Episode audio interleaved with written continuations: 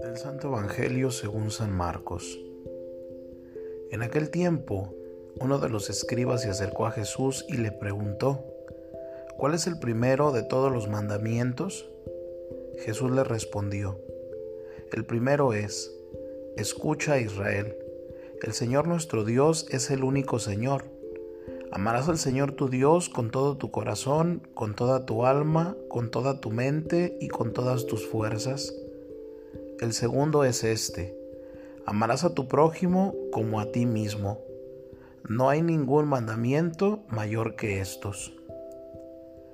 El escriba replicó, Muy bien, maestro, tienes razón cuando dices que el Señor es único y que no hay otro fuera de Él, y que amarlo con todo el corazón, con toda el alma, con todas las fuerzas, y amar al prójimo como a uno mismo, vale más que todos los holocaustos y sacrificios.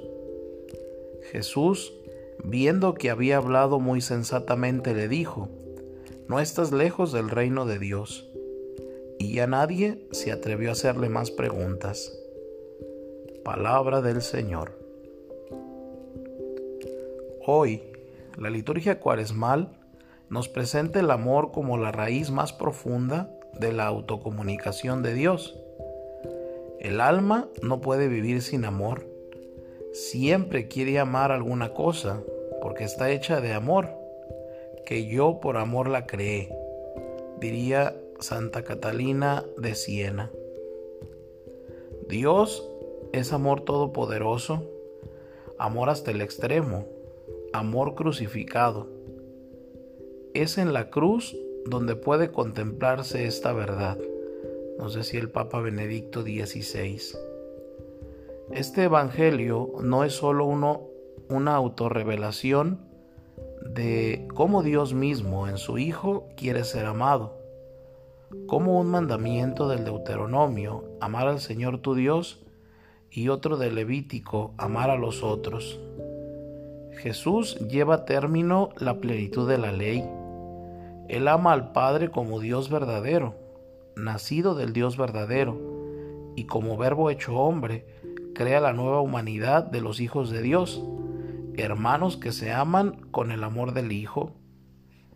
La llamada de Jesús a la comunión y a la misión pide una participación en su misma naturaleza es una intimidad en la que hay que introducirse. Jesús no reivindica nunca ser la meta de nuestra oración y amor. Da gracias al Padre y vive continuamente en su presencia. El misterio de Cristo atrae hacia el amor de Dios, invisible e inaccesible, mientras que a la vez es camino para reconocer verdad en el amor y vida para el hermano visible y presente. Lo más valioso no son las ofrendas quemadas en el altar, sino Cristo que quema como único sacrificio y ofrenda para que sean en Él un solo altar, un solo amor.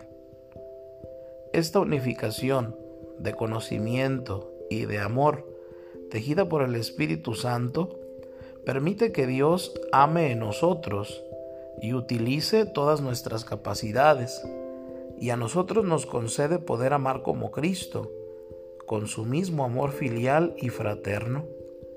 Lo que Dios ha unido en el amor, el hombre no lo puede separar.